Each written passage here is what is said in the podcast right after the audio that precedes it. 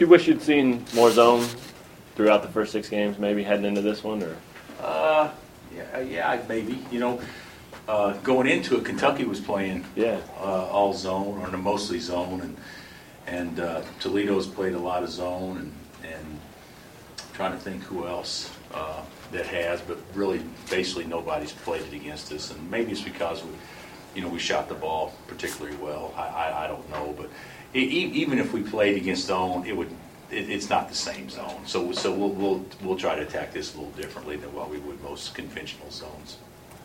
What is what does make it? Is it just length that, that makes it so? Yeah, Link and, and, and I mean, this is what they do. This they they play their scout report off of zone offense, and where most people play to it off of uh, both man and zone. So I mean, they, they know where the shooters are. They they they know uh, uh, how to tweak it if they're doing something that's hurting it. I mean, Jim knows. Okay, when they get the ball flat, and if it hurts us, this is how we'll adjust. If they get the ball to the high post and they're hurting us, this is how we'll adjust. I mean, uh, he, he, he would make adjustments. It's not going to stay the same, uh, the same shape as, as what it is, is what it, you know, four minutes into the game may take a different shape than what it did, you know, to start the game.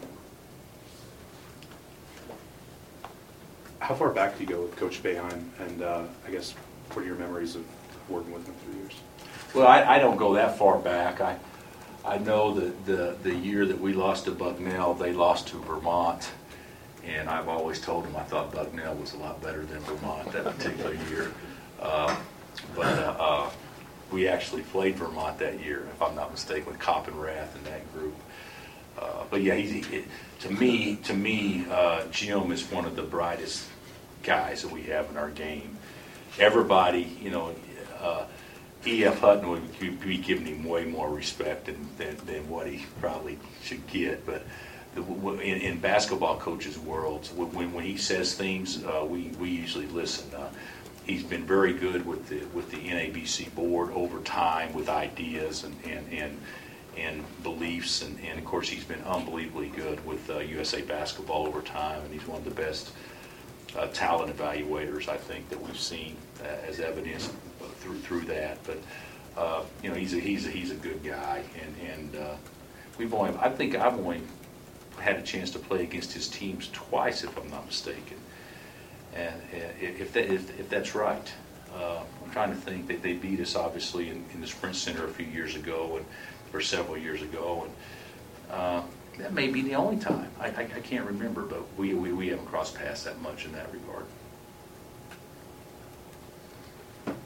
How do you manage kind of the lack of depth you have with your team and then going into this portion of the schedule where you're playing teams that are closer to your level and you're going to have to obviously put a lot more effort into game plans and the execution during the game? Yeah, I, well, I think, I think, uh, uh, you know, the, the the lack of depth obviously is a huge factor if, if, if a guy gets injured or nicked up or, or foul trouble occurs. I think, I think the, the big thing that we have to do is, is, uh, is not put ourselves in a position where, uh, uh, the latter becomes a factor, uh, the foul situation, because we play smarter or maybe, maybe pay a little bit better attention to scouting report you know, knock on wood, we've actually done a pretty good job with that so far. Uh, But that doesn't mean that Doak can't get two fouls in the first three minutes uh, uh, and be, and be good calls. So, so uh, uh, I, I- think, I think we, we probably practice smart, prob- probably practice shorter, get more done in a short amount of time, and keep them off their feet as much as possible. Because the reality of it is, if you look at our minutes, it- it's not any different than it has been you know, so Devonte's playing 32. Well, he played more than 32 last year, or, or whoever's playing. It's just that those seven guys are, are playing a lot of minutes. It's not like one or two guys are playing more minutes than what they're used to playing. So, uh, but moving forward during this stretch, I guarantee it, those 32 will go to 35, and 31 will go to 33 or whatever. So we, we need to keep them off their feet as much as possible. Were you happy with how Doak and Mitch managed uh, the early fouls? they Yeah, got? yeah, they both got one real early, and yeah, I thought they did a good job in the last game. It's a little bit different uh, uh, uh, competition, you know, uh, playing against Syracuse bigs. That's not any disrespect to uh, uh, Toledo at all, but but but certainly it's it's a it's a comparable size comparison where, where those guys, or at least Doak, was quite a bit bigger. What are some things that Doak can do to be a better defensive rebounder?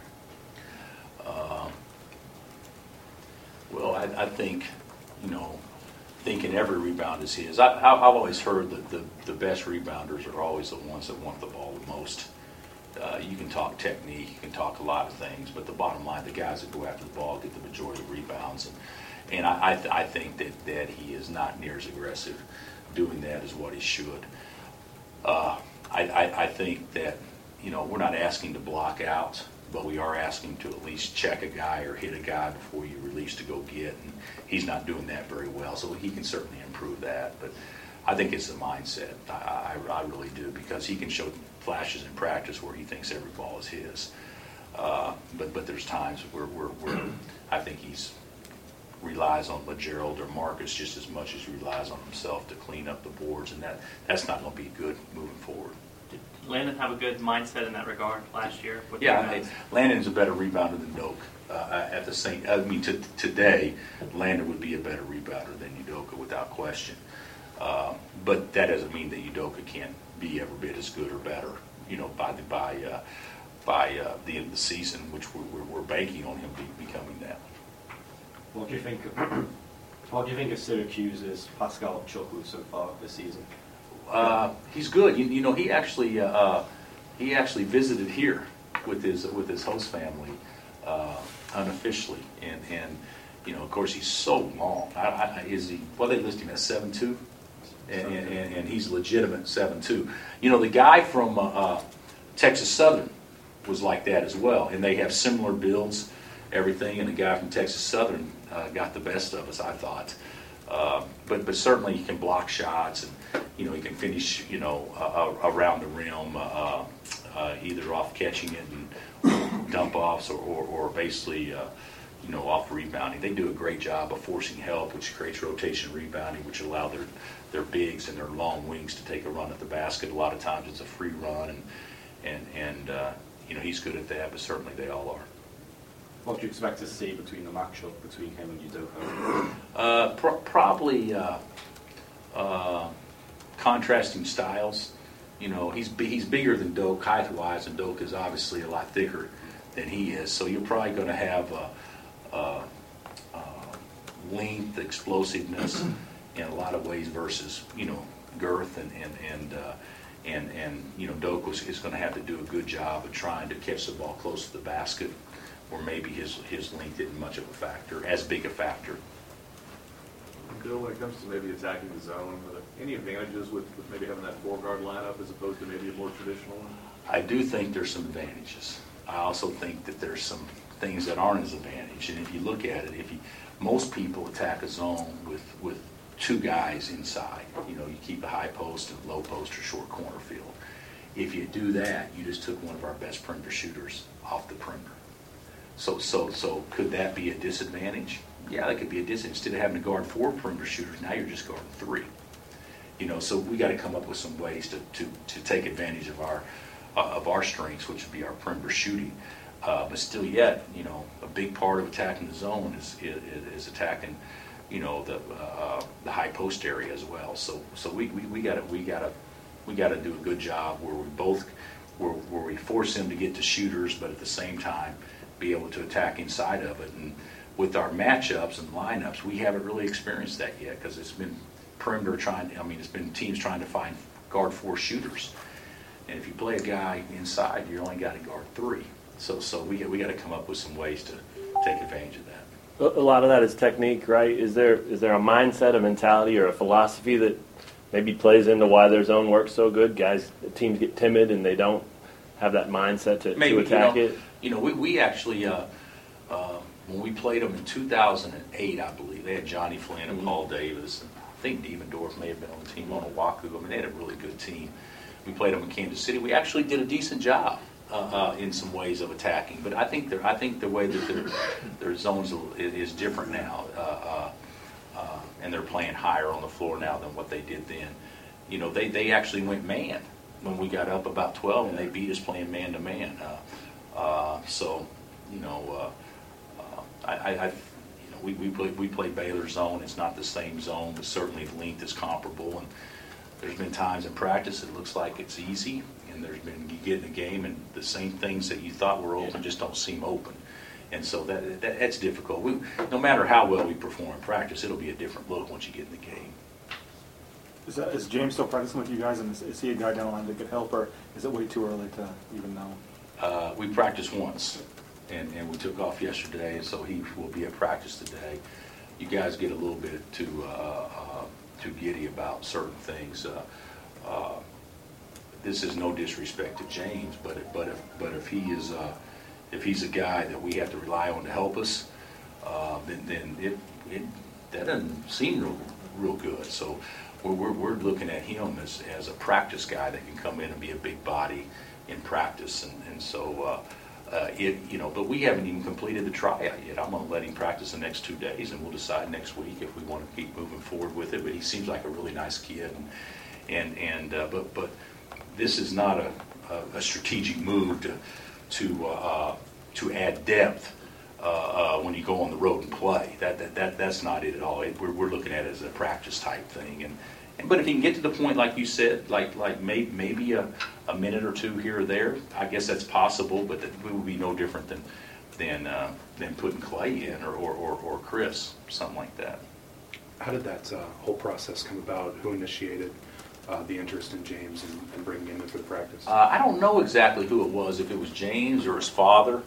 Uh, I think Coach Roberts got, saw, saw, saw him at a football game or, or after a football game or something, and- and, uh, hey, you know, said somehow, you know, my, you know, my son averaged nineteen and eleven or whatever in JUCO last year, and so Norm told me about it, and I called David, and of course, David's great, and he, he was totally open to him coming out and doing that.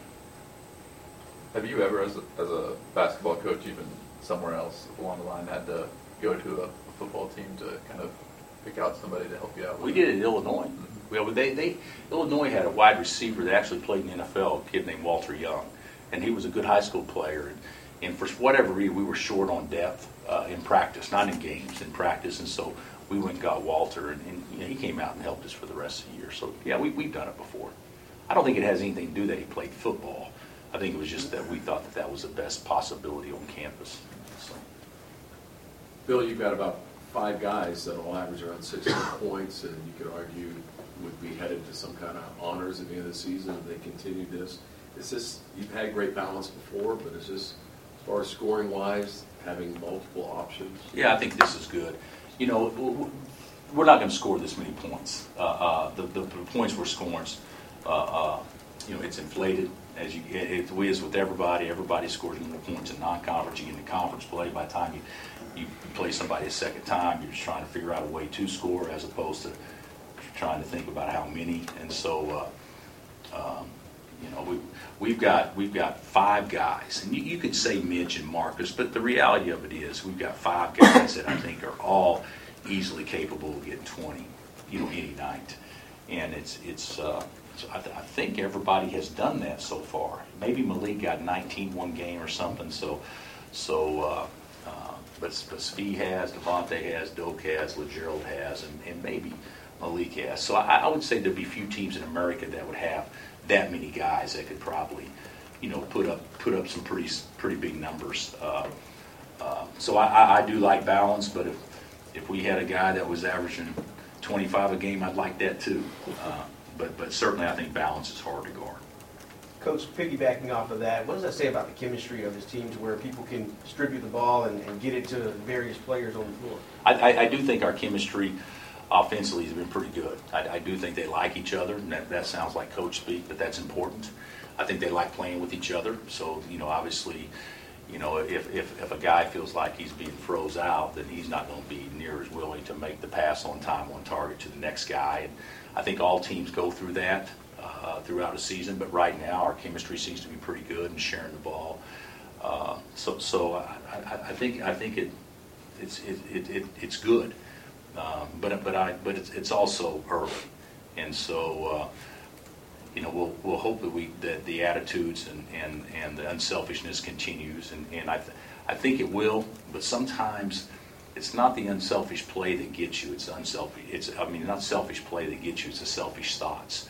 So when a kid or whatever starts thinking something that maybe is a little bit non-team centered or and which would make it selfish, then, then, then even though it may not have the appearance on the court of affecting you, it does affect your chemistry. And right now, I feel like everybody's playing pretty much with a free mind. Well, In the teams that you see around the country, especially in the one and done era, do you see a lot of other teams uh, suffering from, from that type of mentality? Uh, may, maybe uh, you know it's it's hard for coaches, I think, to ever to ever uh, say what other teams are are suffering from or what's bothering other teams if they've never been in their practices or don't know the kids. It's easy for fans to to say those things, but as a coach, you got to res- respect it enough to know that there's so many different factors involved in something like that. The appearance is to me that it would be much more difficult to get one and done type guys to play totally unselfish, not because they're selfish, because they're high school kids coming in and they've never been asked to play that way before.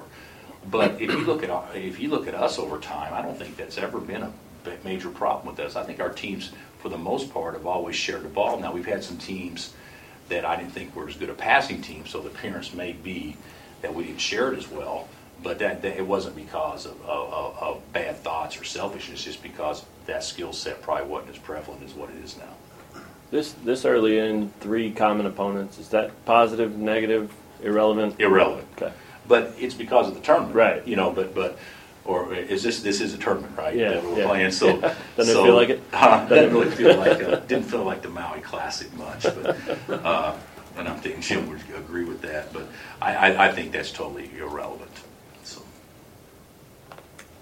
What do you think of Syracuse's point guard? Like, well, you know, basically it's the strength of their team. You know, they they. Uh, their two guards are, I, I could be off a little bit, averaging about 19 and 16, and, and they can both go get their own shot, and they both have great size, and and, and uh, uh, certainly, uh, you know, to me, Howard is is a guy that can put pressure on you and and and, and uh, get his own shot both, and Battles obviously is a guy that can score, but but to me, they're they're playing with with two guards, two true guards that, that, that they're very content with the, the ball in either one of them's hands. But but they look to score when they have it. No, Bill, but historically, obviously, you probably like to play with two bigs most of the time, but with kind of the success of the four-guard lineup last year and the way this team is playing, you change your thoughts on that at all? You're warming up to the thought that maybe this could be something to do more in the future? Yeah, yeah, I, I, I am. But but uh, I will say this: the four man needs to be uh, uh, six foot eight or six foot nine and can really shoot and really handle, and then you can play any way you want to play. Uh, but but but the reality of it is we're playing too small right now. I, I hate this.